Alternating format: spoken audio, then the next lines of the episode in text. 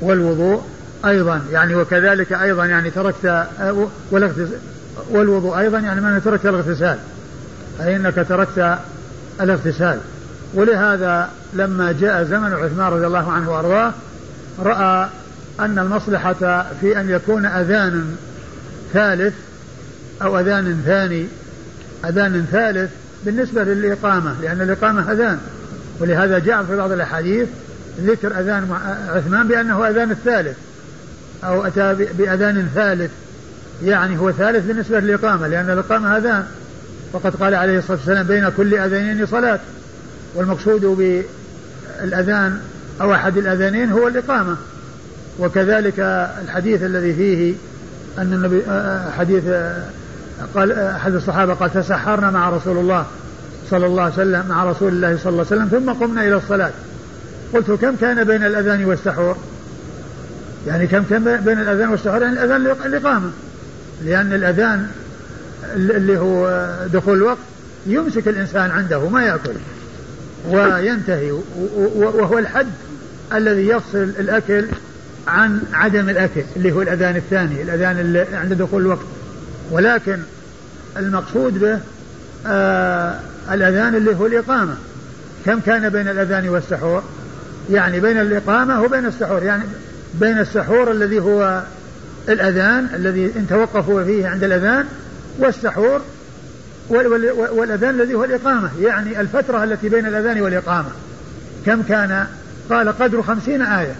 يعني مقدار ما يقرأ القارئ خمسين آية من الأذان اللي هو انتهاء السحور إلى الأذان الذي هو الإقامة.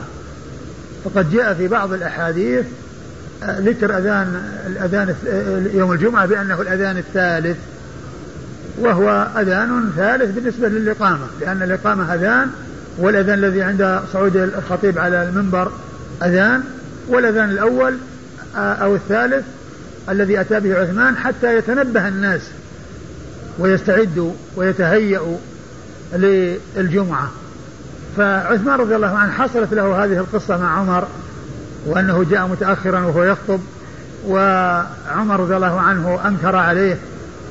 فلما جاء زمنه وجاءت خلافته أتى بهذا الأذان الذي فيه الاستعداد للجمعة والتهيئ للجمعة. ف ومحل الشاهد منه أن عمر رضي الله عنه قال إذا أحد أن النبي صلى الله عليه وسلم قال إذا أحدكم أتى أحدكم الجمعة فليغتسل. فليغتسل وهذا أمر. وبعض أهل العلم حمله على الوجوب وبعضهم قال إنه مصروف عن الوجوب إلى الاستحباب للأمور التي أشرت إليها آنفا. نعم. قال حدثنا أبو توبة الربيع بن نافع. أبو توبة الربيع بن نافع الحلبي ثقة أخرج له أصحاب الكتب الستة إلا الترمذي. عن معاوية. عن معاوية بن سلام وهو ثقة أخرج له أصحاب الكتب. وهو ثقة أخرج له أصحاب الكتب الستة. عن يحيى. عن يحيى وهو بن أبي كثير اليمامي. يحيى بن أبي كثير اليمامي وهو ثقة أخرج له أصحاب الكتب الستة. عن أبي سلمة بن عبد الرحمن. عن أبي سلمة بن عبد الرحمن بن عوف آه المدني وهو ثقة فقيه. أحد فقهاء المدينة السبعة في عصر التابعين على أحد الأقوال الثلاثة في السابع منهم. وحديثه أخرجه أصحاب الكتب الستة. عن أبي هريرة. عن أبي هريرة عبد الرحمن بن صخر الدوسي صاحب رسول الله صلى الله عليه وسلم وأكثر الصحابة حديثا على الإطلاق. نعم. عن عمر. عن عمر بن الخطاب رضي الله تعالى عنه أمير المؤمنين وثاني الخلفاء الراشدين الهادين المهديين صاحب المناقب الجمة والفضائل الكثيرة وهو الذي جاء عن النبي صلى الله عليه وسلم أنه قال في حقه ما سلكت ما سلكت فجا إلا وسلك الشيطان فجا غير فجك يعني ما سلكت طريقا إلا ويهرب الشيطان من ذلك الطريق. نعم.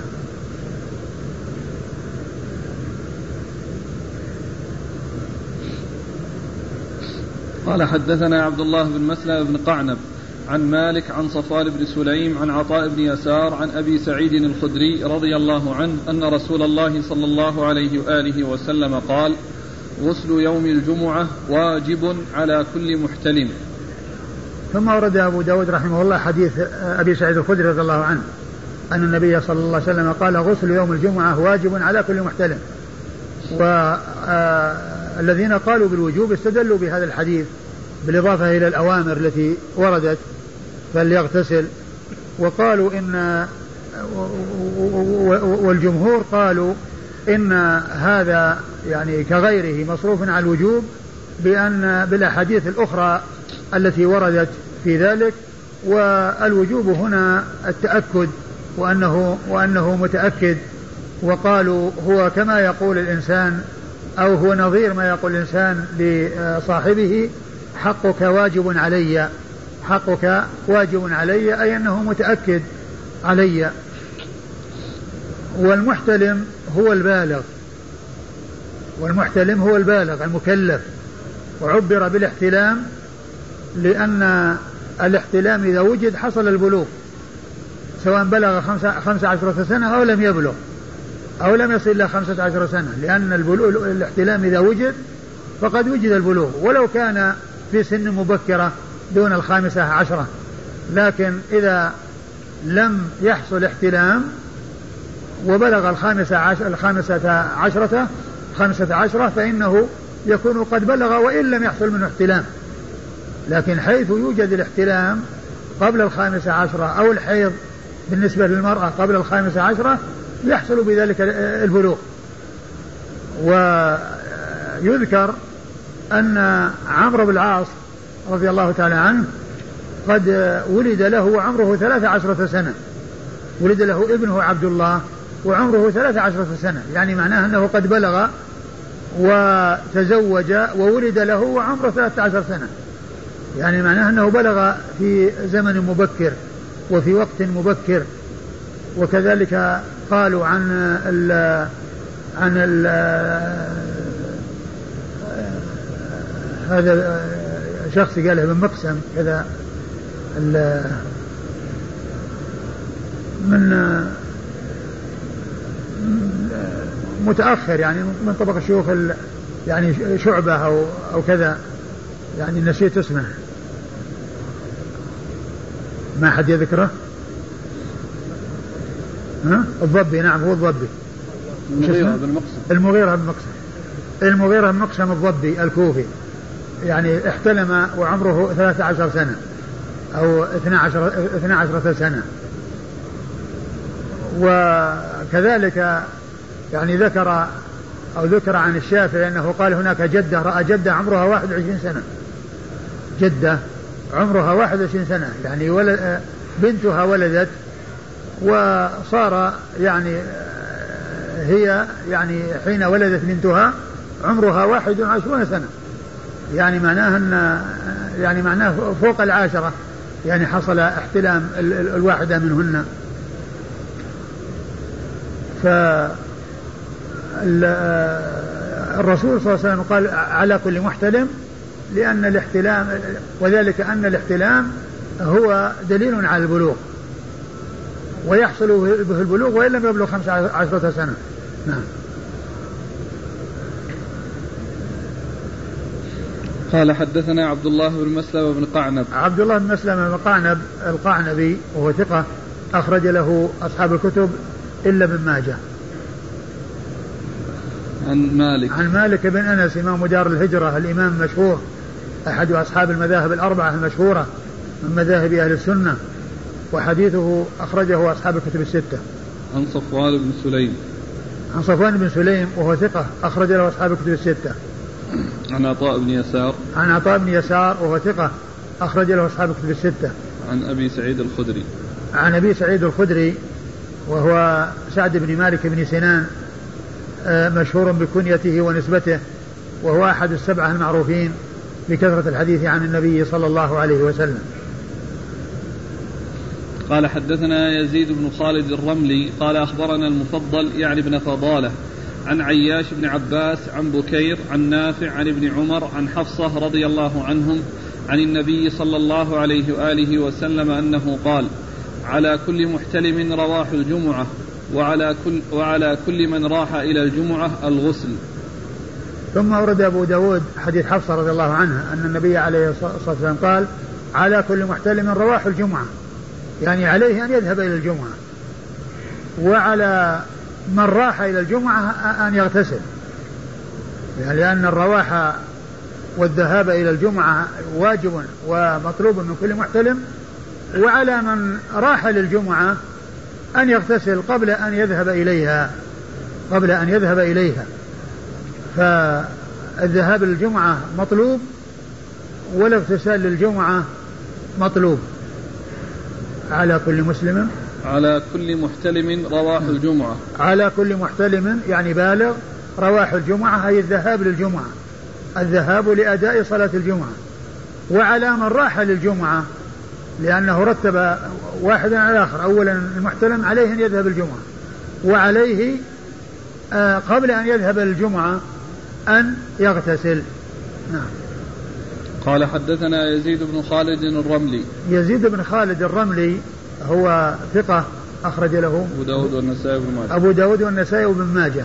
عن المفضل يعني ابن فضالة. عن المفضل يعني ابن فضالة وهو ثقة أخرج له أصحاب كتب الستة. عن عياش بن عباس. عن عياش بن عباس وهو المصري القتباني المصري وهو ثقة أخرج له. البخاري في جزء القراءة ومسلم وأصحاب السنة. البخاري في جزء القراءة ومسلم وأصحاب السنة. عن بكير. عن بكير بن عبد الله بن الأشج وهو ثقة أخرج له أصحاب كتب الستة. عن نافع. عن نافع مولى بن عمر وهو ثقة. أخرج له أصحاب كتب الستة. عن ابن عمر. عن ابن عمر عبد الله بن عمر بن الخطاب آه وهو أحد العبادلة الأربعة من الصحابة وأحد السبعة المعروفين بكثرة الحديث عن النبي عليه الصلاة والسلام. عن حفصة.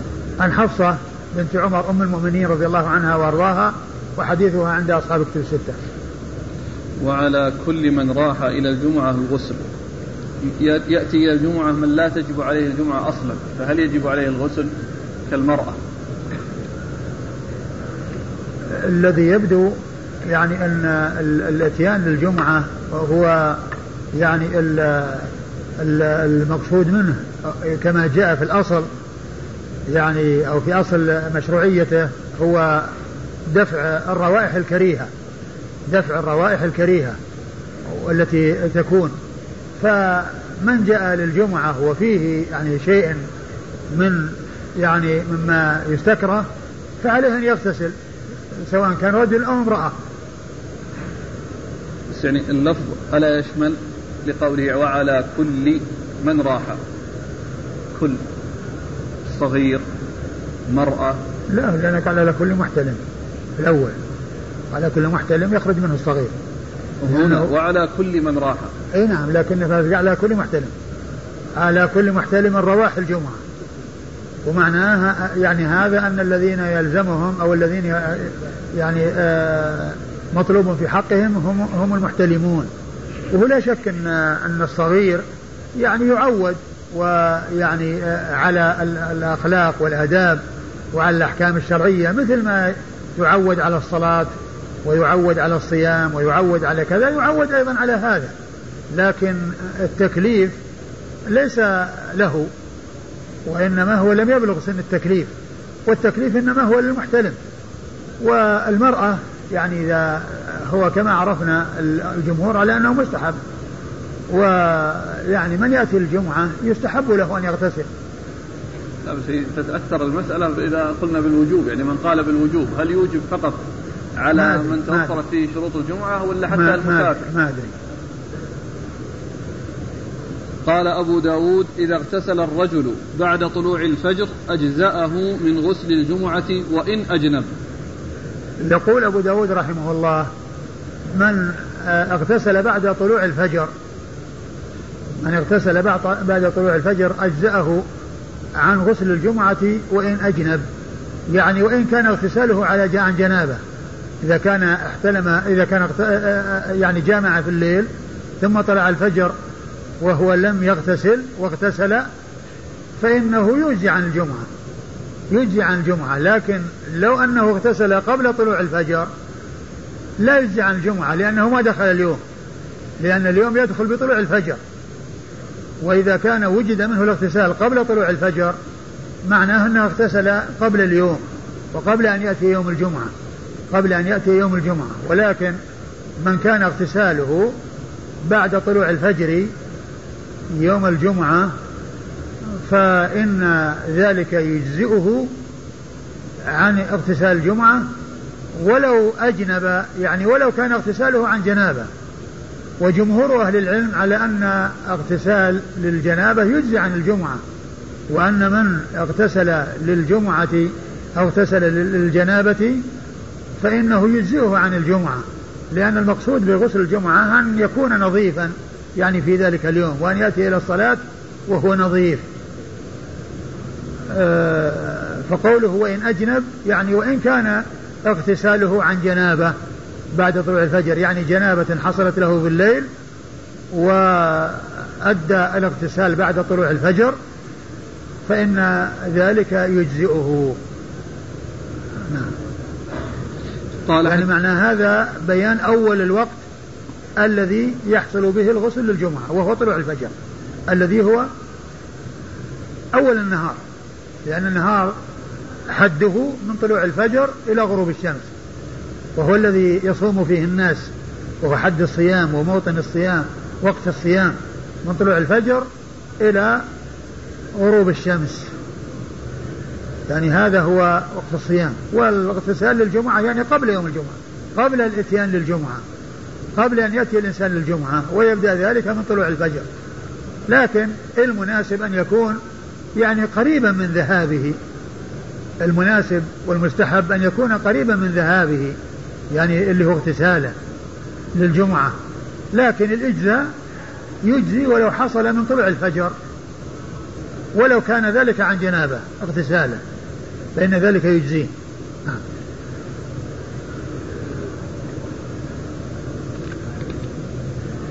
قال حدثنا يزيد بن خالد بن يزيد بن عبد الله بن موهب بن الرمل الهمداني. حاء قال وحدثنا عبد العزيز بن يحيى الحراني قال حدثنا محمد بن سلمة. حاء قال وحدثنا موسى بن إسماعيل قال حدثنا حماد. وهذا حديث محمد بن سلمة. عن محمد بن إسحاق عن محمد بن إبراهيم عن أبي سلمة بن عبد الرحمن. قال أبو داود قال يزيد وعبد العزيز في حديثهما عن أبي سلمة بن عبد الرحمن وأبي أمامة بن سهيل. وأبي أمامة بن سهل. عن أبي سعيد الخدري وأبي هريرة رضي الله عنهم قال قال رسول الله صلى الله عليه وآله وسلم من اغتسل يوم الجمعة ولبس من أحسن ثيابه ومس من طيب إن كان عنده ثم أتى الجمعة فلم يتخط أعناق الناس ثم صلى ما كتب الله له ثم أنصت إذا خرج إمامه حتى يفرغ من صلاته كانت كفارة لما بينها وبين جمعته التي قبلها. قال ويقول أبو هريرة وزيادة ثلاثة أيام ويقول إن الحسنة بعشر أمثالها. قال أبو داود وحديث محمد بن سلمة أتم ولم يذكر حماد كلام أبي هريرة. ثم ورد أبو داود رحمه الله حديث أبي هريرة و... وأبي سعيد. وأبي سعيد. حديث أبي هريرة وأبي سعيد رضي الله تعالى عنهما أن النبي صلى الله عليه وسلم قال من اغتسل؟ نعم من اغتسل يوم الجمعة ولبس من أحسن ثيابه. من اغتسل يوم الجمعة ولبس من أحسن ثيابه. يعني معنى أنه يتجمل للجمعة. يعني ذكر الاغتسال يعني أمورا ذكرها ورتب عليها شيئا ورتب عليها حكما وفضلا وثوابا. من اغتسل يوم الجمعة ولبس من أحسن الثياب يعني معناه أنه يعني يلبس ثيابا حسنة للجمعة. وذلك أن الجمعة هي عيد يعني هي عيد الأسبوع. وقد جاء يعني في عن عثمان بن عفان رضي الله عنه كما في صحيح البخاري أنه خطب الناس يوم عيد وكان يوم جمعة فقال قد اجتمع لكم في يومكم هذا عيدان قد اجتمع لكم في يومكم هذا عيدان يعني عيد سنوي وعيد أسبوعي عيد سنوي وعيد أسبوعي معناه أنه يتجمد وكذلك يعني يدل عليه ال ال قصة عمر في آه، الثوب الذي آه، يعني آه، عرض على الرسول صلى الله عليه وسلم شراءه ليلبسه للجمعة وللوفود والرسول صلى الله عليه وسلم قال أن ما يلبس هذا من لا خلاق له لأنه حرير أو أو فيه شيء من الحرير. فالحاصل أن الاغتسال للعيدين وأن أن أن لبس الثياب أو أحسن الثياب للعيدين وللجمعة يعني جاء ما يدل عليه وهذا مما يدل على التجمل للجمعة ولبس أحسن الثياب لأنه يوم عيد نعم ولبس من أحسن ثيابه؟ نعم. ومس من طيب من طيب إن كان عنده. ومس من طيب إن كان عنده. يعني آه يعني حيث يعني تيسر له ذلك وتوفر عنده ذلك آه يمس من الطيب ويتطيب. وهذا أيضا يعني فيه يعني زيادة في التجمل وأيضا يعني آه، الابتعاد عن الروائح الغير الطيبة وتحصيل الرائحة الطيبة حتى يكون ذلك أحسن في حقه وفي حق غيره ممن يلقاه ومن يكون بجواره. نعم. ثم أتى الجمعة فلم يتخطى أعناق الناس. ثم أتى الجمعة يعني عمل هذه الأمور وأتى الجمعة ولم يتخطى رقاب الناس. يعني ما أنه بكر وجاء في وقت مبكر بحيث لا يحصل منه الوقوع في مثل هذا المحذور. ويمكن الإنسان لا يقع في هذا المحذور ليتخطي رقاب الناس بحيث أنه ينتهي حيث ينتهي به الصف. ولكن بعض الناس يأتي متأخرا ثم يريد أن يحصل الأماكن المتقدمة ولا يتأتى ذلك إلا بارتكاب أمر محرم وهو كونه يؤذي الناس بأن يتخطى رقابهم بأن يؤذيهم ويتخطى رقابهم. وأتى الجمعة ولم يتخطى رقاب الناس. وهذا إنما يتأتى بالتبكير. نعم. ثم صلى ما كتب الله له. ثم صلى ما كتب الله له. وهذا يدلنا على أن الإنسان إذا جاء يوم الجمعة أنه يصلي ما أمكنه وما يعني كتب الله له. وليس هناك تحديد. وهذا يدل على أنه ليس للجمعة سنة قبلها. ليس للجمعة سنة قبلها. لا ركعتين ولا يعني آه، أربع ولا ست ولا يعني الإنسان يصلي ما كتب الله له.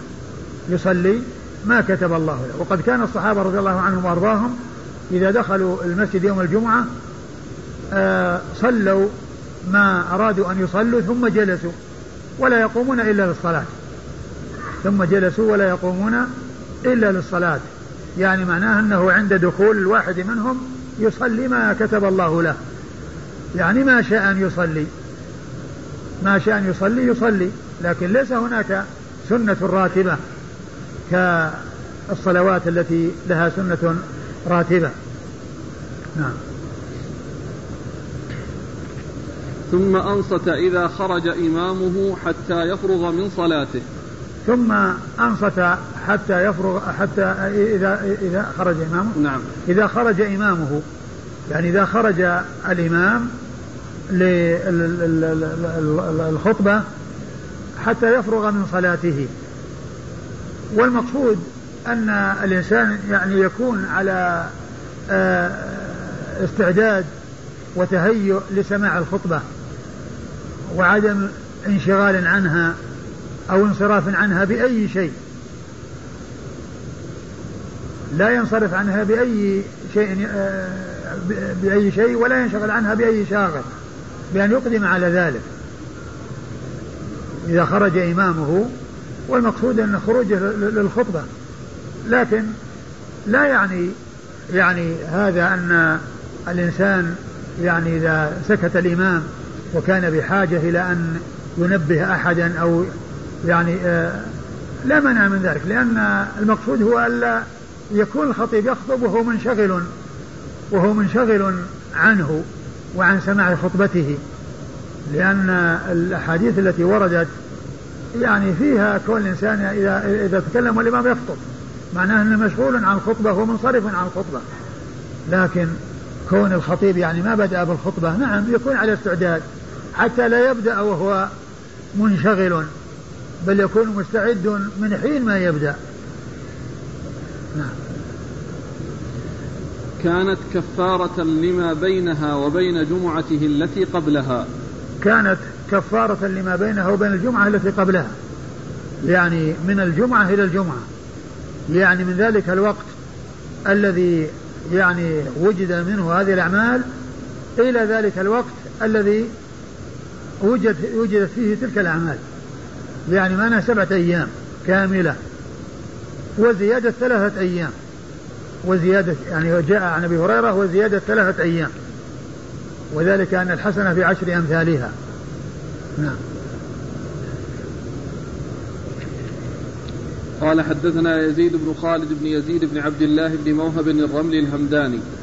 هذا هو شيخه الذي في الإسناد الذي قبل هذا. وقد ذكر هناك يزيد بن خالد الرملي فقط.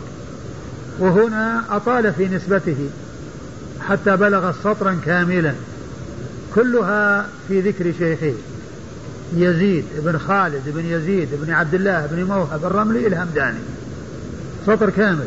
ولهذا الرجل التلميذ يذكر شيخه كما يريد. إن شاء أن يطول طول وإن شاء أن يختصر اختصر وأحيانا يجعله ما يذكر إلا اسمه.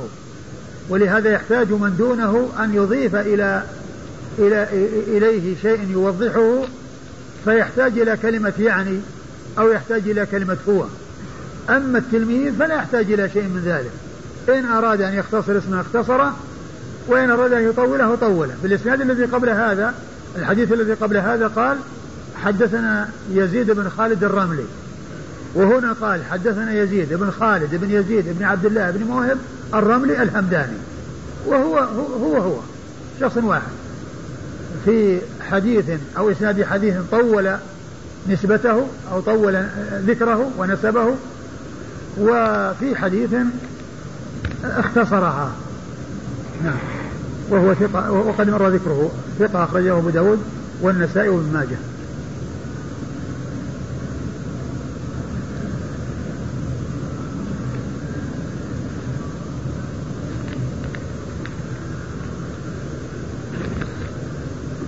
حاء قال وحدثنا عبد العزيز بن يحيى الحراني. ثم قال حاء وهي التحول من إسناد إلى إسناد. قال وحدثنا يحيى عبد العزيز. عبد العزيز بن يحيى الحراني وهو صدوق ربما وهم نعم. صدوق ربما وهم أخرج له أبو داود والنسائي. نعم. أخرج له أبو داود والنسائي. قال حدثنا محمد بن سلمة. قال أي يزيد بن خالد وعبد العزيز بن يحيى الحراني. حدثنا محمد بن سلمة. ومحمد بن سلمة الحراني أيضا هو الحراني وهو الذي كما قلت في طبقة شيوخ شيوخ أبي داود. إذا جاء محمد بن سلمة في طبقة شيوخ أبي داود في طبقة شيوخ شيوخه فهو الحراني. وإذا جاء محمد بن سلمة في طبقة شيوخه فهو المصري. والذي معنا هو في طبقة شيوخ شيوخه لأن البخ... لأن أبا داود يروي عنه هنا ب... يعني شيخين يعني ذكرهما وهما يرويان عن محمد بن سلمة وهو ثقة أخرج له البخاري في جزء القراءة ومسلم وأصحاب السنة.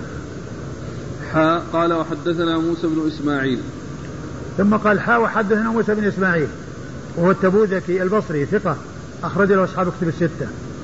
عن حماد وهو بن سلمة البصري ثقة أخرج له البخاري تعليقا ومسلم وأصحاب السنة. قال وهذا حديث محمد بن سلمة. قال وهذا حديث محمد بن سلمة. يعني آه يعني شيخ شيخ شيخي أبي داود في الإسنادين السابقين. لأن الآن أبو داود له في هذا الحديث ثلاث شيوخ. الشيخ الأول يزيد بن خالد والشيخ الثاني هو عبد العزيز بن يحيى والثالث حماد بن آه، آه، موسى بن إسماعيل. ثم الشيخان الأولان يرويان عن محمد بن سلمة والشيخ الثاني يروي عن حماد بن سلمة يروي عن حماد بن سلمة. ثم إنه قال وهذا حديث محمد بن سلمة لأن الذي سيسوقه هو لفظ محمد بن سلمة وليس لفظ حماد بن سلمة. يعني لفظ شيخي الشيخين شيخ شيخ شيخ شيخ شيخي أبي داود. نعم. عن محمد بن إسحاق عن محمد بن إسحاق. يعني الآن محمد بن سلمة هو وحماد بن سلمة يروون عن محمد بن إسحاق. محمد بن إسحاق المدني وهو ثقة أخرج له البخاري تعليقا وهو صدوق يدلس أخرج له البخاري تعليقا ومسلم وأصحاب السنن. عن محمد بن إبراهيم. عن محمد بن إبراهيم التيمي وهو ثقة أخرج له أصحاب الكتب الستة. عن أبي سلمة بن عبد الرحمن. عن أبي سلمة بن عبد الرحمن وقد مر ذكره. قال أبو داود قال يزيد وعبد العزيز في حديثهما عن أبي سلمة بن عبد الرحمن وأبي, وأبي أمامة بن سهل. يعني أن الشيخين الأولين قالوا في حديثهما وفي إسنادهما أنه عن أبي سلمة وعن أبي أمامة بن سهل بن حنيف. أبي أمامة بن سهل بن حنيف. يعني معناه أن في إسنادهما أن أن آه، محمد بن إسحاق يروي عن اثنين وهما أبي سلمة. محمد بن إبراهيم. محمد بن إبراهيم نعم. محمد بن إبراهيم يروي عن أبي سلمة بن عبد الرحمن وعن أبي أمامة بن سهل بن حنيف.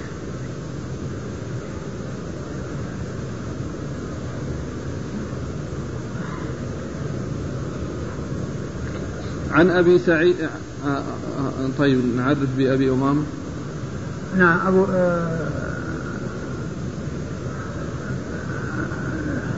ابو امامه هو أسعد أسعد بن ابن سهل بن حنيف. له رؤية أخرج له أصحاب الكتب الستة. عن أبي سعيد الخدري وأبي هريرة. عن أبي سعيد الخدري مر ذكره أبو هريرة أيضا مر ذكره. طيب. قال أبو داود وحديث محمد بن سلمة أتم. وحديث نعم وهو حديث محمد بن سلمة أتم من حديث حماد بن سلمة. يعني أتم من حديث حماد بن سلمة. ولم يذكر حماد كلام أبي هريرة. ولم يذكر حماد كلام أبي هريرة. يعني حماد بن سلمة الذي رواه عنه بواسطة موسى بن إسماعيل التبوذكي لم يذكر كلام أبي هريرة. فيما يتعلق بثلاثة أيام وفيما يتعلق بأن الحسن بعشر أمثالها كلام أبي هريرة هل يقال أنه من المرفوع حكما؟ هو لا شك أن, أن, أن مثل أن فضائل الأعمال والأشياء التي آه، آه، تتعلق بفضائل الأعمال هي من قبيل ما هو مرفوع حكما. قال حدثنا محمد بن سلمة المرادي قال حدثنا ابن وهب عن عمرو بن الحارث أن سعيد بن أبي هلال وبكير بن عبد الله بن الأشج حدثاه عن أبي بكر بن المنكدر عن عمرو بن سليم الزرقي عن عبد الرحمن بن أبي سعيد الخدري عن أبيه رضي الله عنه أن رسول الله صلى الله عليه وآله وسلم قال الغسل يوم الجمعة على كل محتلم والسواك ويمس, ويمس من الطيب ما قدر له. إلا أن بكيرا لم يذكر عبد الرحمن وقال في الطيب ولو من طيب المرأة. ثم أورد أبو داود رحمه الله حديث أبي سعيد الخدري رضي الله تعالى عنه وأنه قال ال ال الغسل يوم الجمعة على كل محتلم الغسل يوم الجمعة على كل محتلم والسواك وأن يمس ويمس من الطيب ما قدر له. ويمس من الطيب ما قدر له ولو نعم. قال زاد ولو من طيب المرأة. يعني زاد من هو؟ وقال في الطيب. إلا أن بكيرا لم يذكر عبد الرحمن وقال في الطيب. بكير. وقال في الطيب و و و ولو, من, ولو طيب من طيب. المرأة. يعني أن يعني طيب الرجال كما سبق أن عرفنا. يعني طيب الرجال يعني تظهر رائحته ويخفى لونه. والنساء بالعكس تظهر يظهر لونه وتخفى رائحته. يعني معناه أن الإنسان يحرص على الطيب ولو لم يجد إلا طيب المرأة. المهم أنه يعني يتطيب. يعني حتى الطيب الذي يعني هو آه، للنساء ومن خصائص النساء والذي يكون للنساء آه، عليه أن يحرص على أن يتطيب. وإذا لم يحصل من طيب الرجال لا يعني آه، يترك الطيب ولو ولو كان عن طريق التطيب بطيب المرأة. وهو الذي يظهر لونه وتخفى رائحته. أيوة. قال حدثنا محمد بن سلمة المرادي. وهذا فيه ذكر الجمع بين الاغتسال وبين السواك وبين الطيب. ومن المعلوم أن السواك والاغتسال ليس واجبين. وهذا مما استدلوا به على أن الغسل ليس بواجب. لكن كما هو معلوم يأتي يعني في بعض النصوص الجمع بين أو آه، اقتران أشياء منها ما هو واجب ومنها ما هو ليس بواجب. يعني يحصل أحيانا الاقتران والجمع بين أشياء متعددة منها ما هو واجب ومنها ما ليس ما ليس بواجب مثل سنن الفطرة والجمع بين خصال الفطرة يعني فيها واجب وفيها مستحب.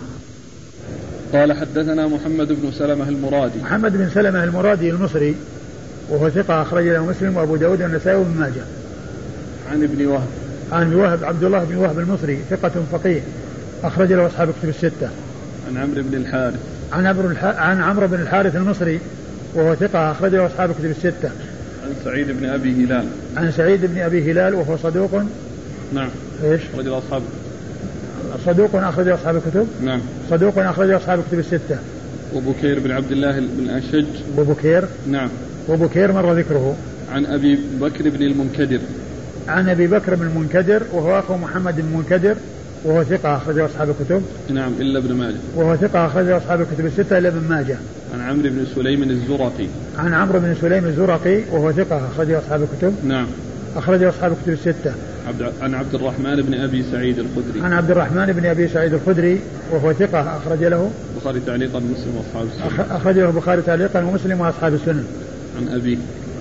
عن أبيه أبي سعيد وقد مر ذكره. قال إلا أن بكيرا لم يذكر عبد الرحمن. إلا أن بكير لم يذكر عبد الرحمن في الإسناد اللي هو عبد الرحمن بن أبي سعيد. نعم. قال حدثنا محمد بن حاتم الجرجاء الجرجائي جراء الجرجرائي. قال حدثنا. حدثنا هذه زائدة. هذه زائدة هو حبي لقب لمحمد بن حاتم الجرجرائي. حدثنا هذه زائدة تشطب. قال حدثنا محمد بن حاتم الجرجرائي حبي. قال حدثنا ابن المبارك عن الأوزاعي. قال حدثني حسان بن عطية. قال حدثني أبو الأشعث الصنعاني. قال حدثني أوس بن أوس الثقفي رضي الله عنه. قال سمعت رسول الله صلى الله عليه وآله وسلم يقول من غسل يوم الجمعة واغتسل ثم بكر وابتكر ومشى ولم يركب ودنا من الإمام فاستمع ولم يلغ كان له بكل خطوة عمل سنة أجر صيامها وقيامها. ثم ورد أبو داود رحمه الله حديث أوس بن أوس الثقفي رضي الله عنه أن النبي صلى الله عليه وسلم قال من اغتسل من غسل و من غسل واغتسل نعم. نعم. من غسل واغتسل من غسل يوم الجمعة من غسل يوم الجمعة نعم. واغتسل. من غسل يوم الجمعة واغتسل وبكر وابتكر ومشى ولم يركب ودنا من الإمام ولم يلغوا. نعم. فاستمع ولم يلغوا. واستمع ودنا من الإمام. أي نعم. واستمع ولم يلغوا. نعم. كان له بكل خطوة. كان له بكل خطوة. عمل سنة. عمل سنة صيامها وقيامها. أيوة. بس. انتهى. نعم. فهذا فيه آه ذكر الاغتسال يوم الجمعة وقوله غسل واغتسل وبكر وابتكر ومشى ولم يركب. قال بعض أهل العلم أن هذه ألفاظ مؤكدة الثاني مؤكد للأول وهو مغاير له في اللفظ يعني قريب في اللفظ ولكنه مغاير فيه لأن اللفظ ما هو اللفظ تماما لأن غسل واغتسل يعني فيه فرق وبكر وابتكر فيها فرق قالوا فهي الثاني مؤكد للأول. قالوا ويوضح هذا قوله ومشى ولم يركب لأن لم يركب هو بمعنى مشى. هو بمعنى مشى وهو مؤكد لقوله مشى. قالوا فابتكر مؤكد لبكر واغتسل مؤكد لغسل ومن أهل العلم من قال إن بين إن بين غسل واغتسل وبكر وابتكر فرق وأن غسل يراد غسل وغسل يعني بالتخفيف والتشديد المراد به غسل رأسه كما يعني في يأتي في بعض الروايات وكما يأتي في بعض الآثار. غسل رأسه واغتسل يعني غسل جميع جسده. يعني للجمعة يغسل رأسه يغسل سائر جسده لكنه نص على الرأس لأن لأن لأنهم يكون لهم لمم فهم بحاجة إلى أن يعتنوا بتنظيف الرؤوس والتنصيص عليها والتأكيد عليها فيكون يعني ذكر البعض منصوصا عليه بخصوصه من أجل العناية به. وإن كان الاغتسال يكون لجميع الجسد ويدخل في ذلك الرأس لكن التنصيص على الرأس من أجل اللمم وهو الشعر الكثير الذي يحتاج إلى أن ينظف ويحتاج إلى أن يعتنى به حتى يزول ما فيه من رائحة كريهة إذا كان فيه روائح كريهة. ويكون قوله غسل أو غسل يعني غسل رأسه واغتسل يعني غسل سائر جسده أو جميع جسده. وبكر يعني ذهب في وقت مبكر. وابتكر يعني أنه سمع الخطبة من أولها. سمع الخطبة من أولها لأن يعني بكور الشيء هو أوله وبكورة الشيء هو أوله. فابتكر يعني معناه حصل الخطبة من أولها بحيث لم يفته منها يفته منها شيء. وقيل إن غسل واغتسل يعني معناه أنه جامع أهله وكان ذلك الاغتسال عن جماع فيكون غسل غيره واغتسل هو. يعني تسبب في اغتسال غيره واغتسل هو أيضا. ومشى ولم يركب. مشى ولم يركب. لم يركب هذه تأكيد لمشى. لأن المشي هو عدم الركوب والراكب هو غير الماشي. ولهذا جاء في الحديث يسلم الراكب على الماشي. الراكب على الماشي والماشي على الجالس. فقوله لم يركب يعني تأكيد لقوله مشى. والمقصود من ذلك يعني أن أن أن الأجر على قدر النصب وعلى قدر المشقة وعلى قدر التعب. ومن مشى لا شك أنه يعني حصل منه جهد أكثر من جهد الذي ركب أكثر من جهد الذي ركب ومشى ولم يركب. أيوه. ودنا من الإمام فاستمع ولم يلغ. ودنا من الإمام يعني جاء مبكرا. ما هو يدنو من الإمام يجي متأخر ويتخطى رقاب الناس ويؤذي الناس وإنما يأتي في وقت مبكر بحيث يكون قريب من الإمام. واستمع للخطبة ولم يلغو يعني فيها ما حصل منه يعني شيء يعني فيه انصراف عنها. ولو كان بأمر معروف ونهي عن منكر.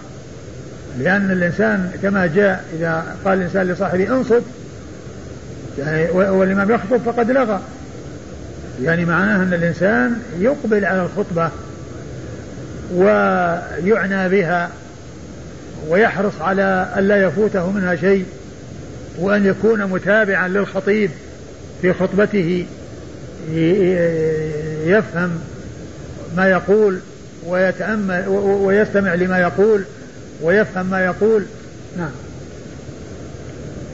كان له بكل خطوة عمل سنة أجر صيامها وقيامها. كان له بكل خطوة عمل سنة أجر صيامها أي السنة وقيامها وهذا فضل عظيم وثواب جزيل. نعم. قال حدثنا محمد بن حاتم الجرجرائي. محمد بن حاتم الجرجرائي الملقب حبي هو ثقة أخرج له أبو داود النسائي نعم. ثقة أخرج له أبو داود والنسائي. عن ابن المبارك. عن ابن المبارك عبد الله بن المبارك المروزي ثقة أخرج له أصحاب كتب الستة. عن الأوزاعي. عن الأوزاعي عبد الرحمن بن عمرو الأوزاعي أبو عمرو ثقة فقيه أخرج له أصحاب كتب الستة. عن حسان بن عطية. عن حسان بن عطية ثقة أخرج له أصحاب كتب الستة. عن أبي الأشعث الصنعاني. عن أبي الأشعث الصنعاني وهو عبد الرحمن بن. عبد الأعلى. لا. شراحيل بن آدم. نعم شراحيل بن آدة شراحيل شراحيل بن آدة نعم. نعم. وهو إيش؟ إيه، ثقة أخرج البخاري في الأدب المفرد ومسلم وأصحاب السنة. وهو ثقة أخرجه البخاري في الأدب المفرد ومسلم وأصحاب السنة. عن أوس بن أوس الثقفي. عن أوس ابن أوس الثقفي صحابي أخرج له أصحاب السنن. ثم بكر وابتكر على من فرق بينهما. ما معنى ابتكر؟ ابتكر أنا قلت أنهم قالوا معناه أنه سمع الخطبة من أولها. سمع الخطبة من أولها. هذا مو معنى بكر؟ لا معنى ابتكر. هنا ابتكر.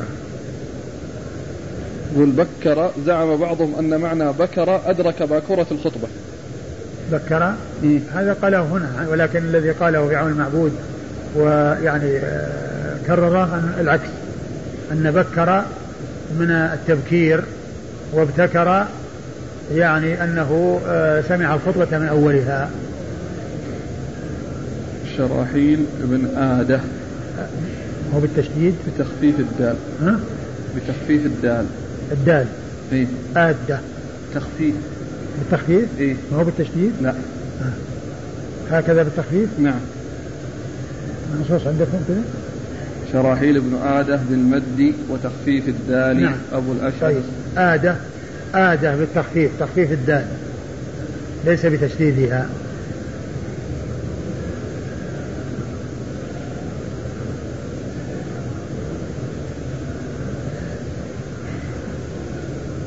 مشى ولم يركب. يعني الآن من كان منزله بعيد خاصة في المسجد, المسجد النبوي. على كل إنسان على خير إن شاء الله. يعني الإنسان إذا جاء الجمعة هو على خير. والحديث يعني نص على المشي وعدم الركوب. لكن كل من يأتي الجمعة هو على خير. تكميلان هذا تكميلان هذا. الله أعلم. ها؟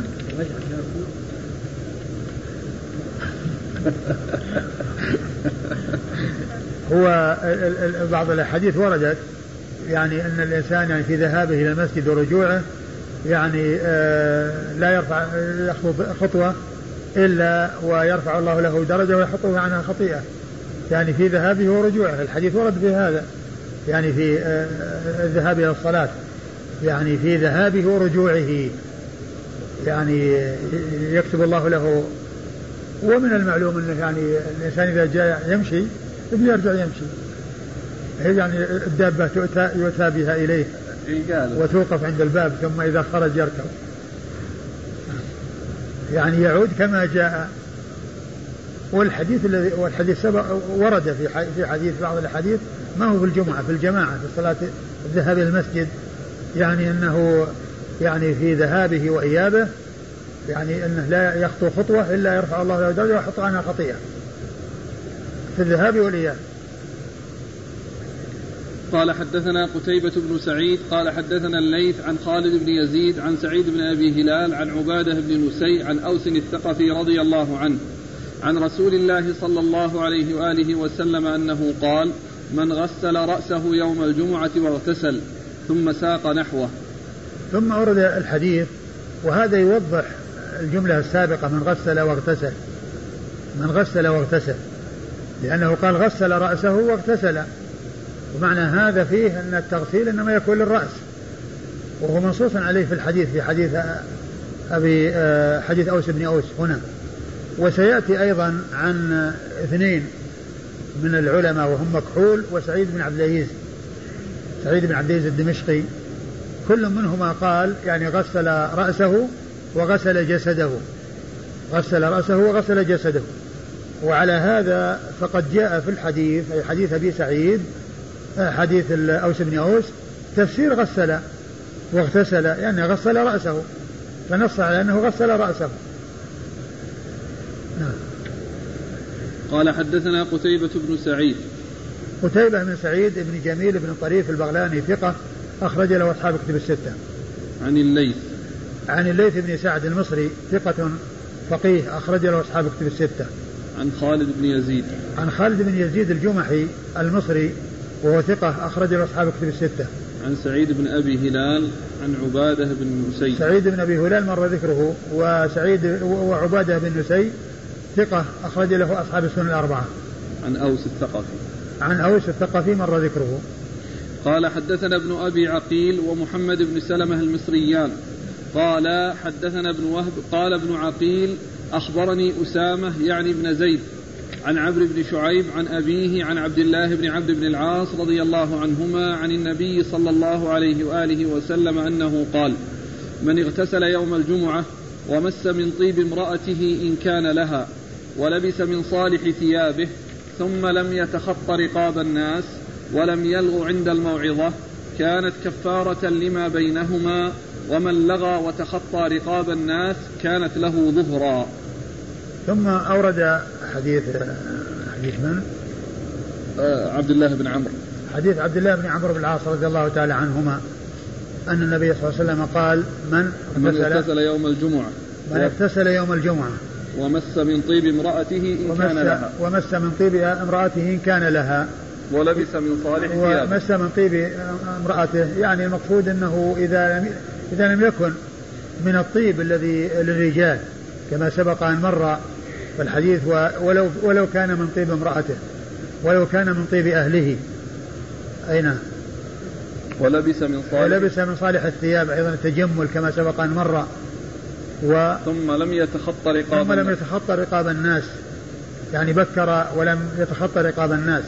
ولم يلغو عند الموعظة. ولم يلغو عند الموعظة يعني عند الخطبة. يعني ما حصل منه انصراف عنها بل أقبل عليها. كانت كفارة لما بينهما. كانت كفارة لما بينهما يعني بين ما بين الجمعتين. يعني خمسة أمور الاغتسال والطيب ولبس الثياب وصالح الثياب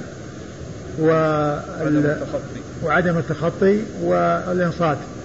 وعدم اللغو حين الخطبة والإنصات وعدم اللغو في حال الخطبة. نعم. ومن لغى ومن لغى وتخطى رقاب الناس كانت له ظهرا. ومن لغى وتخطى رقاب الناس كانت له ظهرا. يعني معناه أنه ما حصل أجر الجمعة ولكنه أجزأه آه، آه، الصلاة. يعني أدى الفرض. لا يؤمر بالإعادة ولا يؤمر بأن يصلي ظهر ولكنه حرم أجر الجمعة وأجر فضل الجمعة. ولكنه حصل يعني أنه أدى ما عليه ولكنه الظهر لأن الجمعة فاته أجرها لحصول ذلك الذي أذهب أذهب ثوابها منه وهو التخطي وحصول اللغو قال حدثنا ابن أبي عقيل. ابن أبي عقيل هو عبد الغني. ابن أبي عقيل المصري ثقة أخرج له أبو داود. ومحمد بن سلمة المصريان. قال حدثنا ابن وهب. قال حدثنا ابن وهب مر ذكره. قال ابن عقيل أخبرني أسامة يعني ابن زيد. هو ابن أبي عقيل. قال ابن أبي عقيل. عندك ابن عقيل؟ لا لا. قال ابن أبي عقيل أخبرني أسامة. أخبرني أسامة بن زيد الليثي وهو ثقة صدوق يهم. صدوق يهم أخرجه البخاري. تعليقا تعليقا ومسلم وأصحاب السنن عن عمرو بن شعيب. عن عمرو بن شعيب وهو عمرو بن شعيب بن محمد بن عبد الله بن عمرو بن العاص وهو صدوق أخرج له البخاري في جزء القراءة وأصحاب السنن عن أبيه عن أبي شعيب بن محمد وهو صدوق أخرج له البخاري في جزء القراءة والأدب المفرد وأصحاب السنن عن عبد الله بن عمرو. عن عبد الله بن عمرو. وهذا فيه التنصيص على أن أن يعني شعيبا يروي عن عبد الله بن عمرو. ويأتي كثيرا في الأسانيد عمرو بن شعيب عن أبيه عن جده. فهذا فيه بيان أن الجد الذي يروي عنه شعيب هو جده وليس جد عمرو الذي هو محمد.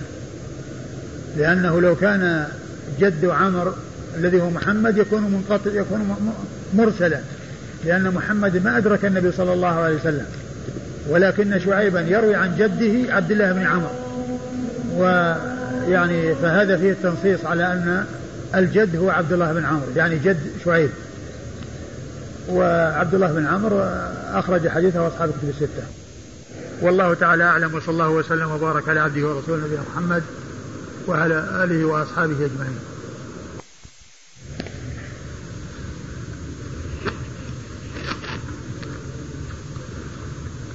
بسم الله الرحمن الرحيم. الحمد لله رب العالمين.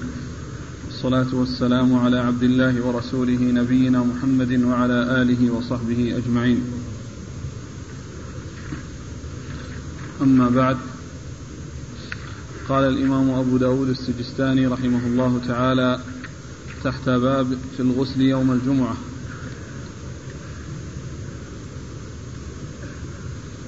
قال حدثنا عثمان بن أبي شيبة قال حدثنا محمد بن بشر قال حدثنا زكريا قال حدثنا مصعب بن شيبة. بن أبي شيبة في أبي زايد. مصعب بن شيبة وليس بن أبي شيبة. قال حدثنا مصعب بن شيبة عن طلق بن حبيب العنزي عن عبد الله بن الزبير عن عائشة رضي الله عنهما أن النبي أنها حدثته أن النبي صلى الله عليه وآله وسلم كان يغتسل من أربع من الجنابة ويوم الجمعة ومن الحجامة ومن غسل الميت. بسم الله الرحمن الرحيم. الحمد لله رب العالمين وصلى الله وسلم وبارك على عبده ورسوله نبينا محمد وعلى آله وأصحابه أجمعين. أما بعد فقد سبق أن مر جملة أحاديث تتعلق بالغسل يوم الجمعة وعرفنا أن بعض أهل العلم حمل ما ورد في ذلك على الوجوب وأن جمهور أهل العلم حملوا ذلك على الاستحباب وعرفنا الأدلة التي استدل بها القائلون بحملها على الاستحباب. وسيأتي ذكر ترجمة للرخصة بترك الغسل يوم الجمعة وهي مشتملة على بعض الأحاديث الدالة على حمل الغسل يوم الجمعة على الاستحباب. ومن جملة الأحاديث التي أوردها أبو داود رحمه الله تعالى تحت آه، ترجمة الغسل يوم الجمعة حديث عائشة رضي الله تعالى عنها أن النبي صلى الله عليه وسلم كان يغتسل من أربع من يوم الجمعة ومن ومن الحجامة و نعم. وإيش قبله؟ ومن الجنابة. ومن الجنابة. ومن غسل الميت. ومن الحجامة ومن غسل الميت. يعني هذه أربعة تقول عائشة رضي الله عنها إن النبي صلى الله عليه وسلم كان يغتسل منها الغسل يوم الجمعة وعرفنا أنه قد مر جملة من الأحاديث الدالة على ذلك. والجنابة أيضا مر مرت الأبواب المتعلقة بغسل الجنابة. ومن الحجامة قيل والحكمة في ذلك أو السر في ذلك هو أن الحجامة يكون معها رشاش الدم على الجسد فإذا اغتسل بعد الحجامة فإن فإنه يكون ذلك أطهر و آه، فيه التخلص مما قد يكون قد حصل وانتشر من رشاش الدم على الإنسان. والغسل أو تغسيل الميت ومن تغسيل الميت قيل لأن الإنسان الذي يغسله لا يأمن أن يصيبه شيء من رشاش التغسيل وقد يكون عليه نجاسة فتخرج أو يصل شيء منها إلى الغاسل فغسله بعد تغسيله للميت فيه ذهاب أو التخلص من تلك الأشياء التي يمكن أو التي يتصور أن تحصل وأن تكون. والحديث فيه آه، مصعب بن شيبة وهو لين الحديث فهو غير ثابت عن رسول الله صلى الله عليه وسلم. ولكن بعضها كما هو معلوم جاءت الأدلة الدالة على ذلك كغسل الجمعة وغسل الجنابة وكذلك أيضا جاء في غسل الميت الغسل من غسل الميت أحاديث اختلف في تصحيحها وتضعيفها وعلى القول بثبوتها فإنها على سبيل الاستحباب وليس على سبيل الوجوب. وأما الحجامة فكما أشرت أن بعض أهل العلم قال لما يمكن أن يكون قد حصل من رشاش ينتشر من الدم بسبب الحجامة فيكون الاغتسال بعد حصولها فيه التخلص من ذلك. والإسناد؟ قال حدثنا عثمان بن أبي شيبة. عثمان بن أبي شيبة ثقة أخرجه أصحاب كتب الستة إلا الترمذي. عن محمد بن بشر. عن محمد بن بشر وهو ثقة أخرج له أصحاب كتب الستة. عن مصعب بن شيبة. عن مصعب بن شيبة وهو لين الحديث أخرج حديثه مسلم وأصحاب السنن مسلم وأصحاب السنن عن زكريا قبله. عن زكريا بن أبي زائدة وهو ثقة أخرج له أصحاب كتب الستة. عن طلق بن حبيب العنزي. عن طلق بن حبيب العنزي وهو صدوق أخرجه البخاري البخاري في الأدب المفرد ومسلم وأصحاب السنن عن عبد الله بن الزبير. عن عبد الله بن الزبير رضي الله تعالى عنه وهو أحد العبادلة الأربعة من أصحاب رسول الله صلى الله عليه وسلم. وحديثه أخرجه أصحاب الكتب الستة. عن عائشة. عن عائشة أم المؤمنين رضي الله عنها وأرضاها الصديقة بنت الصديق وهي من أوعية السنة وحفظتها وهي واحدة من سبعة أشخاص عرفوا بكثرة الحديث عن النبي صلى الله عليه وسلم.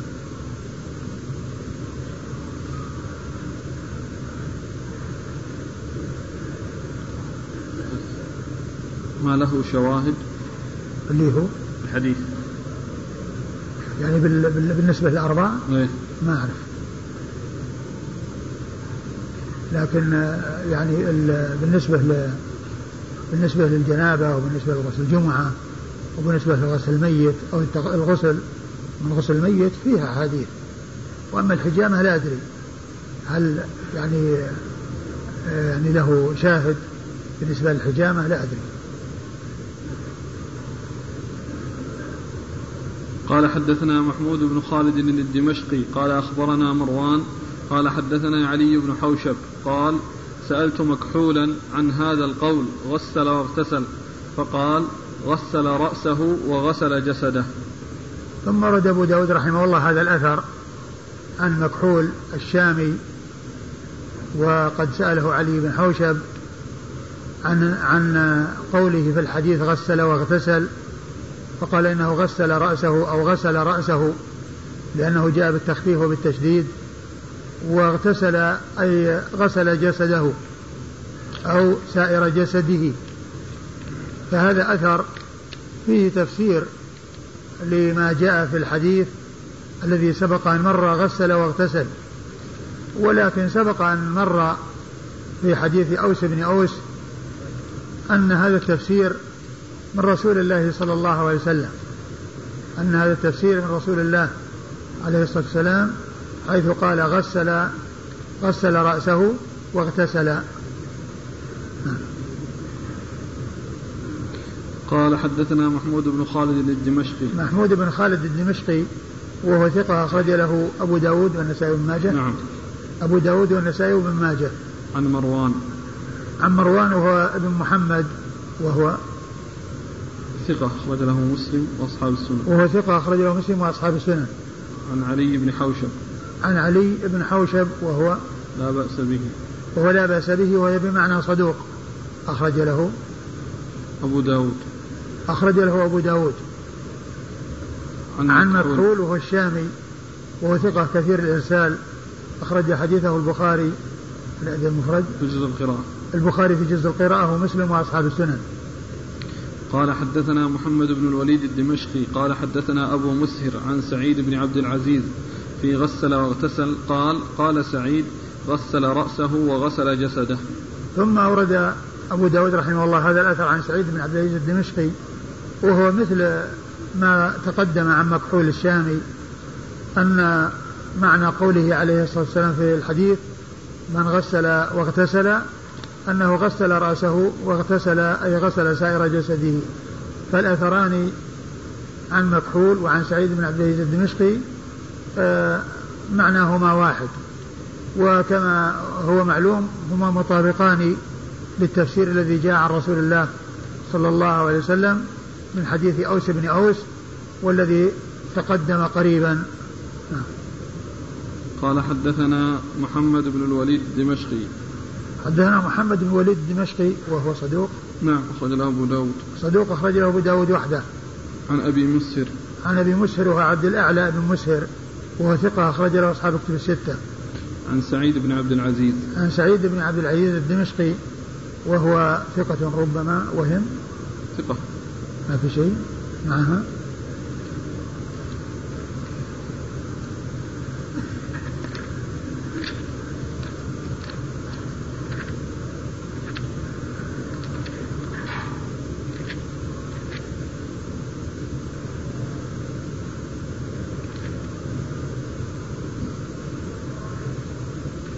ثقة إمام سواه أحمد بالأوزاعي وقدمه أبو مسهر ثقة. قال لكنه اختلط في آخر أمره. أيوة. ثقة أخرج له؟ البخاري في الأدب المفرد ومسلم وأصحاب السنن. ثقة أخرجه البخاري في الأدب المفرد ومسلم وأصحاب السنن.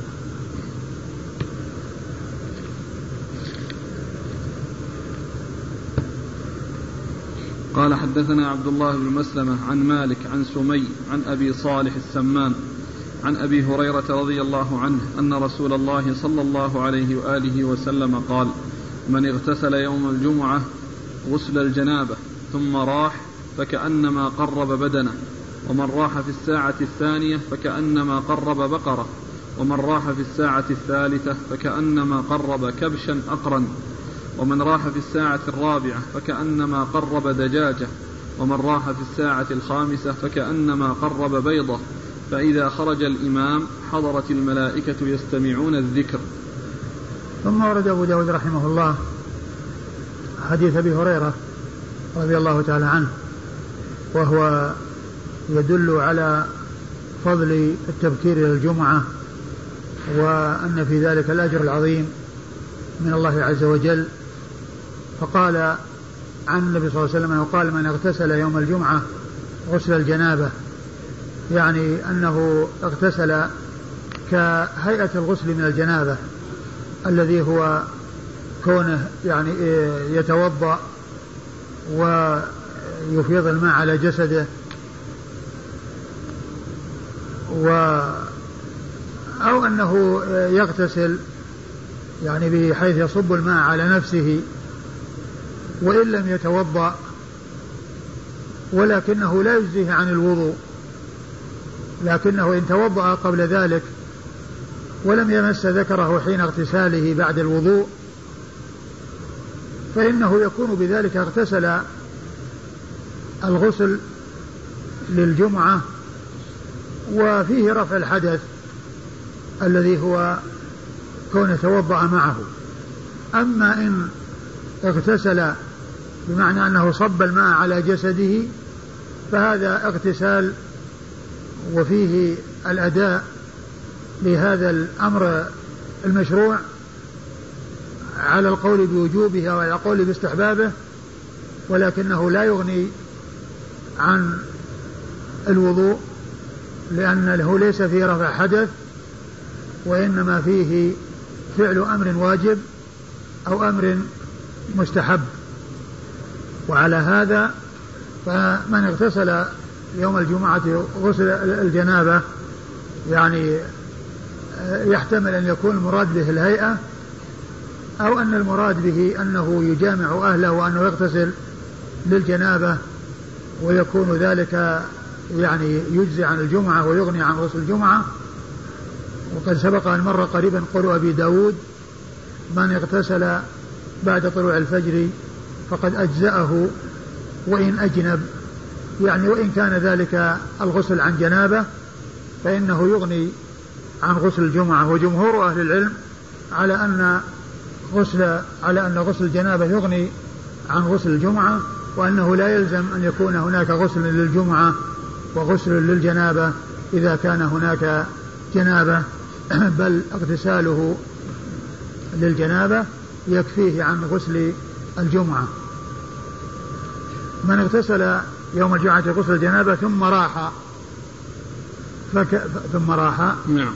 أيوة. فكأنما قرب فك... بدنه فكأنما قرب بدنه وهي الناقة.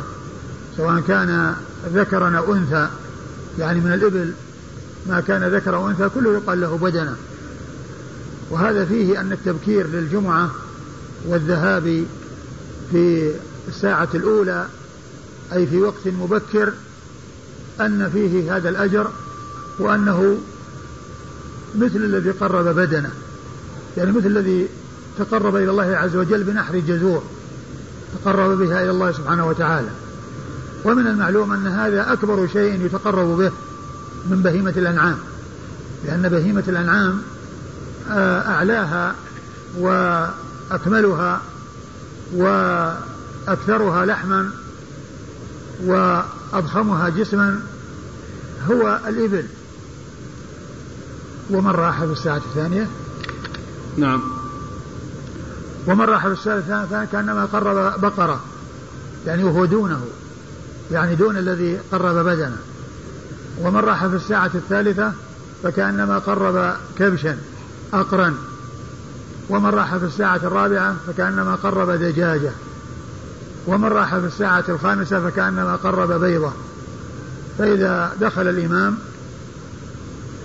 حضرت الملائكة أو جلس إيش؟ حضرت الملائكة يستمعون الذكر. حضرت الملائكة يستمعون الذكر.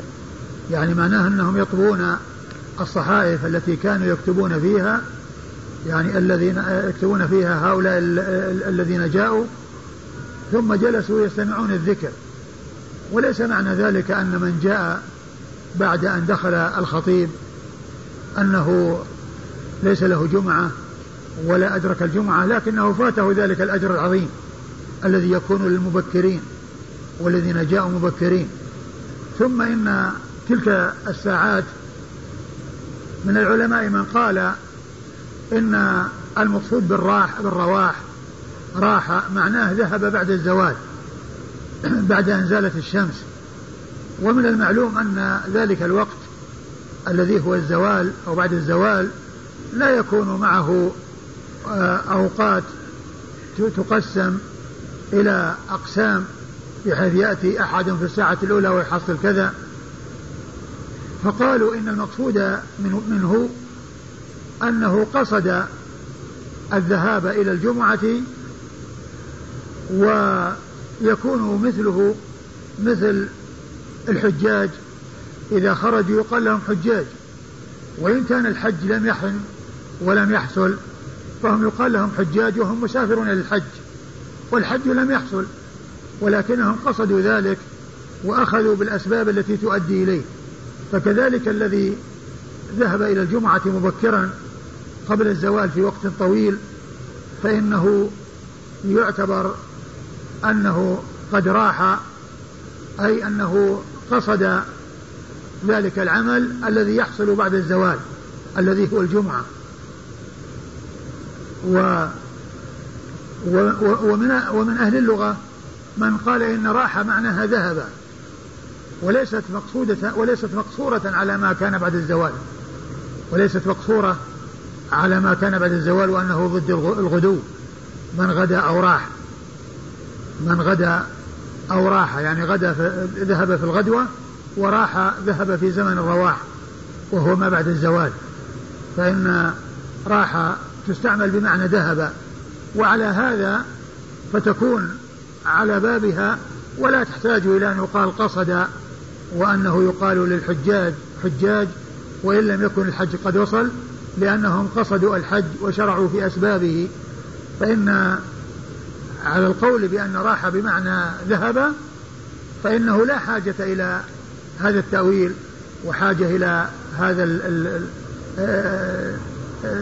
التأويل الذي فيه أنه قصد الشيء وكان قبل وقته فيطلق عليه آه، أنه قد راح لأنه أخذ بالأسباب التي التي تؤدي إليه. إذا كان راح بمعنى ذهب فإن فإنها على بابه والمقصود أنه ذهب يعني بمعنى راح بمعنى ذهب.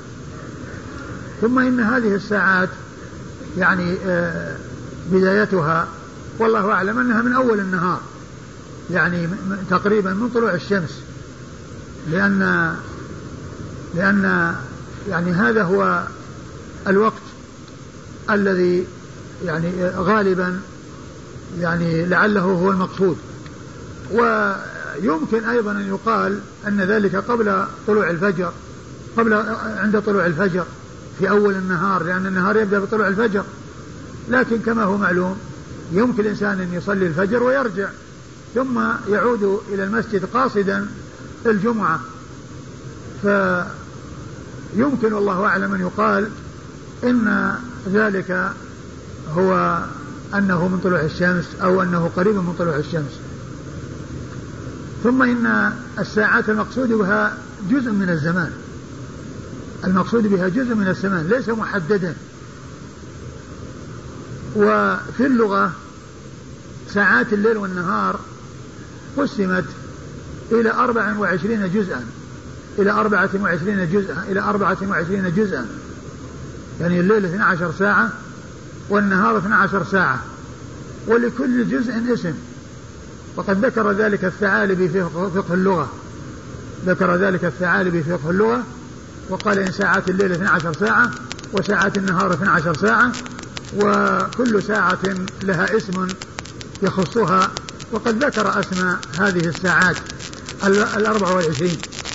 فيكون يعني على هذا إذا كان الليل والنهار 24 ساعة يعني معناه أن الساعة تقارب يعني هذه الساعات المعروفة عندنا في هذا الوقت الذي هو الزمان مقسم إلى 24 ساعة وعلى هذا يكون من طلوع الشمس تقريبا يكون فيه هذه يعني هذه المقادير تقريبا تكون هذه المقادير التي يستعملها الناس تقريبا يعني يمكن أن تكون في حدود هذا المقدار.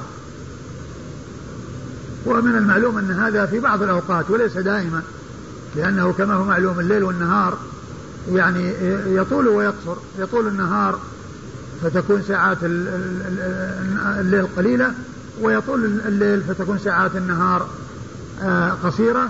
ولكن التوزيع الذي ذكره أهل اللغة إنما هو لليل يعني 12 ساعة. فتكون يعني مثلا تتفاوت في مقاديرها بالنسبة لاختلاف الزمان وكذلك النهار 12 ساعة. وتختلف في مقاديرها باختلاف الزمان. فيمكن والله أعلم أن يقال إن ذلك من طلوع الشمس. وفيه أن الملائكة تحضر سماع الذكر وتحضر الخطبة وتستمع الذكر وتعرف مجالس الذكر كما جاء في الحديث وما اجتمع في قوم قوم قوم في بيت من بيوت الله يتلون كتاب الله ويتدارسون بينهم الا غشتهم نزلت عليهم السكينة وغشتهم الرحمة وحفتهم الملائكة وذكرهم الله آه، في من عنده. نعم. قال حدثنا عبد الله بن مسلمة. عبد الله بن مسلمة هو القعنبي وهو ثقة أخرج له أصحاب كتب الستة إلا ابن ماجه. عن مالك. عن مالك بن أنس إمام دار الهجرة المحدث الفقيه الإمام المشهور أحد أصحاب المذاهب الأربعة المشهورة من مذاهب أهل السنة وهو مذهب الإمام أبي حنيفة ومذهب الإمام مالك ومذهب الإمام الشافعي ومذهب الإمام أحمد. هذه مذاهب أهل السنة.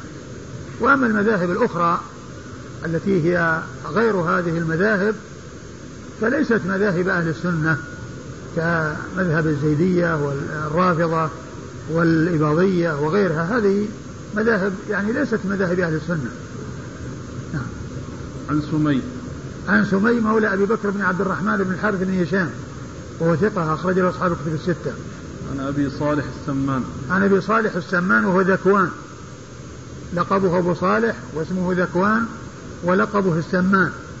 قيل له السمان لأنه كان يبيع يجلب الزيت ويجلب السمن ويقال له الزيات أيضا لأنه يجلب الزيت. فيقال له ذكوان السمان ويقال له ذكوان الزيات. وهو ثقة أخرج له أصحاب كتب الستة. عن أبي هريرة.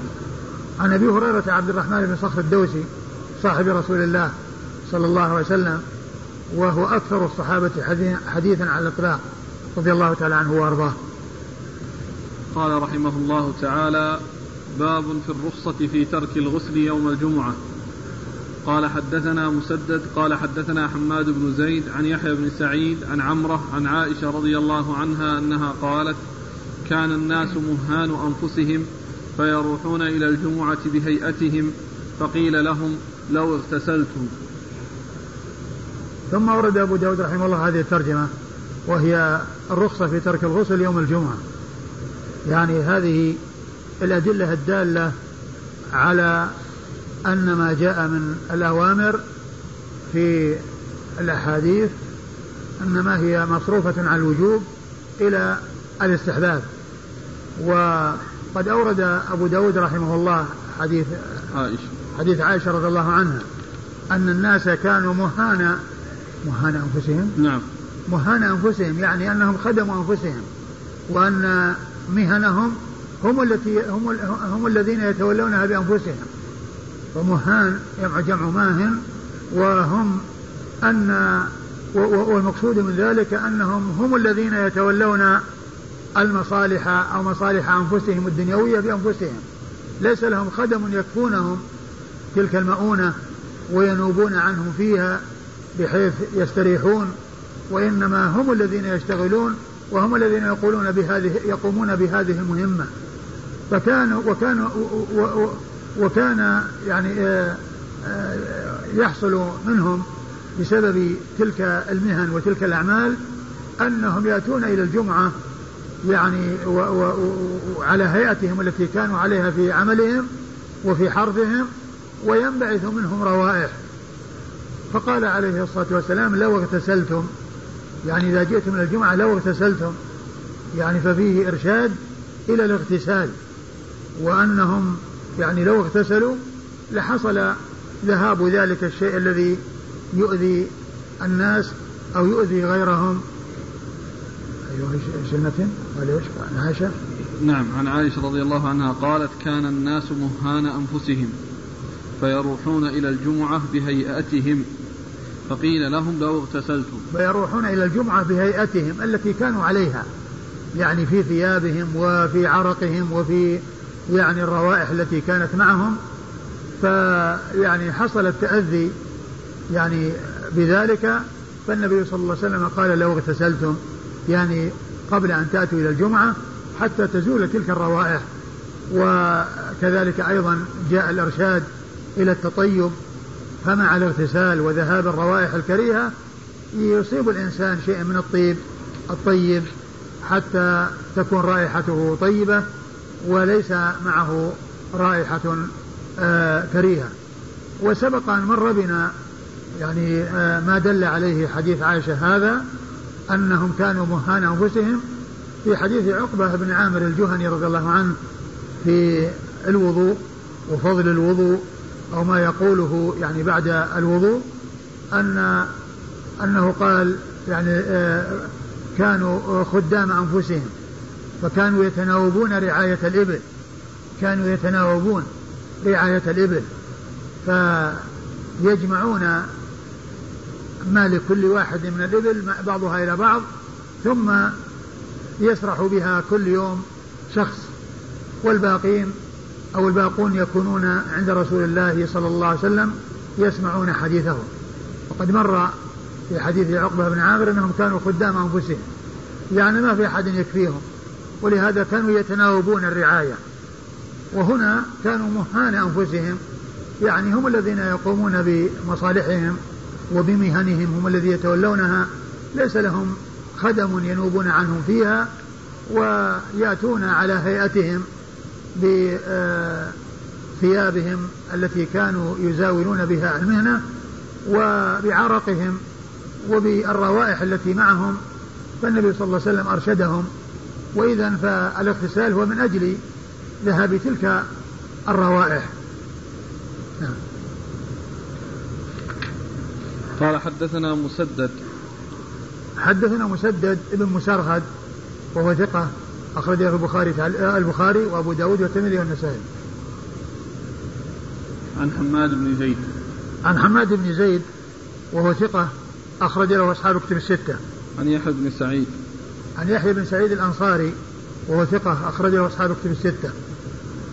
عن عمرة. عن عمرة بنت عبد الرحمن الأنصارية وهي ثقة أخرج لها أصحاب كتب الستة. عن عائشة. عن عائشة وقد مر ذكرها.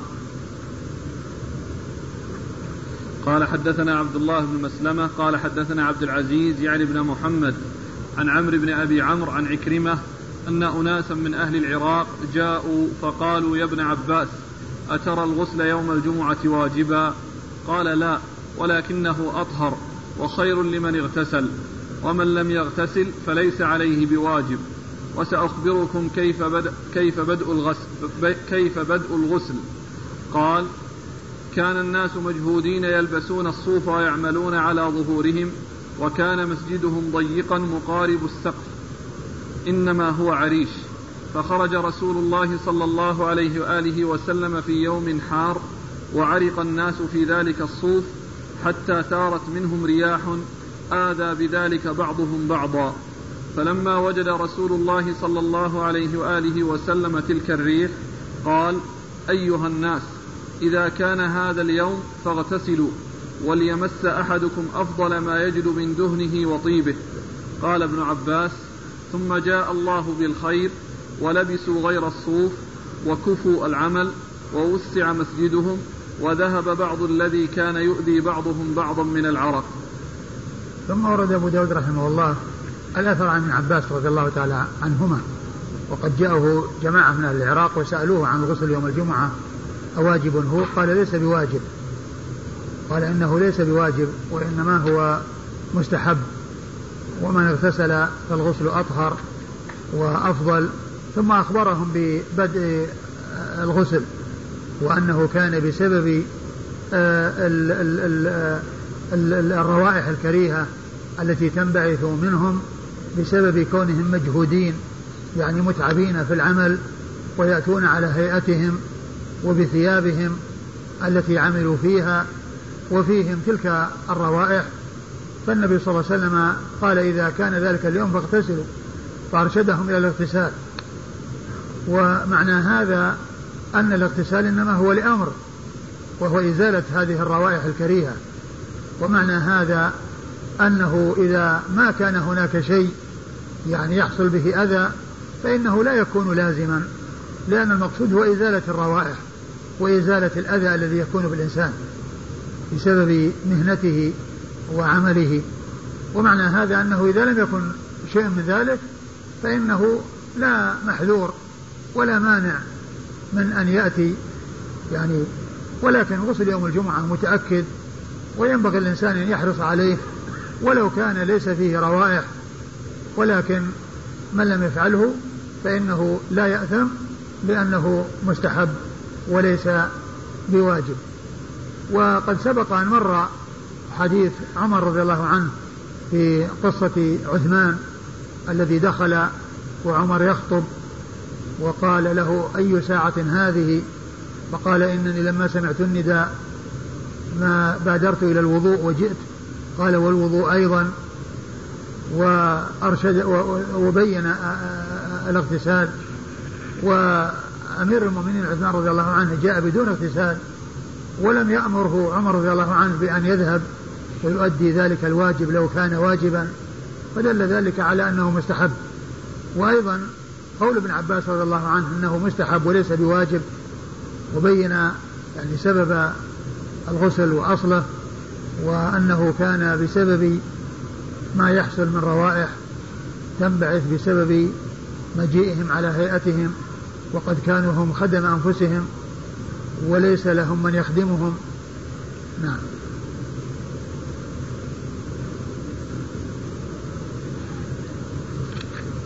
قال حدثنا عبد الله بن مسلمة عن عبد العزيز يعني بن محمد. عبد العزيز هو بن محمد الدراوردي وهو صدوق أخرج له أصحاب كتب الستة. عن عمرو بن أبي عمرو. عن عمرو بن أبي عمرو وهو صدوق. ثقة ربما وهم وهو ثقة ربما وهم أخرج له. أصحاب أخرج له أصحاب كتب الستة. عن عكرمة. عن عكرمة هو ابن عباس. وهو ثقة أخرج له أصحاب كتب الستة. عن, عن عبد الله بن عباس رضي الله تعالى عنهما. وهو ابن عبد المطلب ابن عم النبي صلى الله عليه وسلم. أحد العبادلة الأربعة من الصحابة.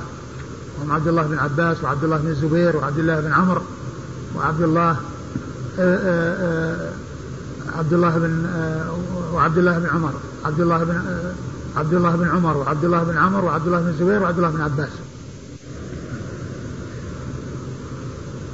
قال حدثنا أبو الوليد الطيالسي قال حدثنا همام عن قتادة عن الحسن عن سمرة رضي الله عنه أنه قال قال رسول الله صلى الله عليه وآله وسلم من توضأ يوم الجمعة فبها ونعمت ومن اغتسل فهو أفضل.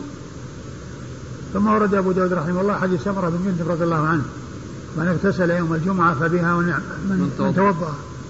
يوم الجمعة فبها ونعمت ومن اغتسل فالغسل أفضل. فهنا هذا يدل على أن الغسل إنما هو مستحب وأنه أفضل من الاقتصار على الوضوء. قال من توضأ يوم الجمعة فبها ونعمت من توضأ يوم الجمعة فبها قيل إن المقصود بقوله فبها أي بالرخصة أخذ. فبالرخصة أخذ ونعمة السنة التي هي الاغتسال. وقيل أن المقصود به فبالسنة أخذ ونعمة أي نعمة ال ال يعني ال الرخصة. ومن اغتسل فالغسل أفضل.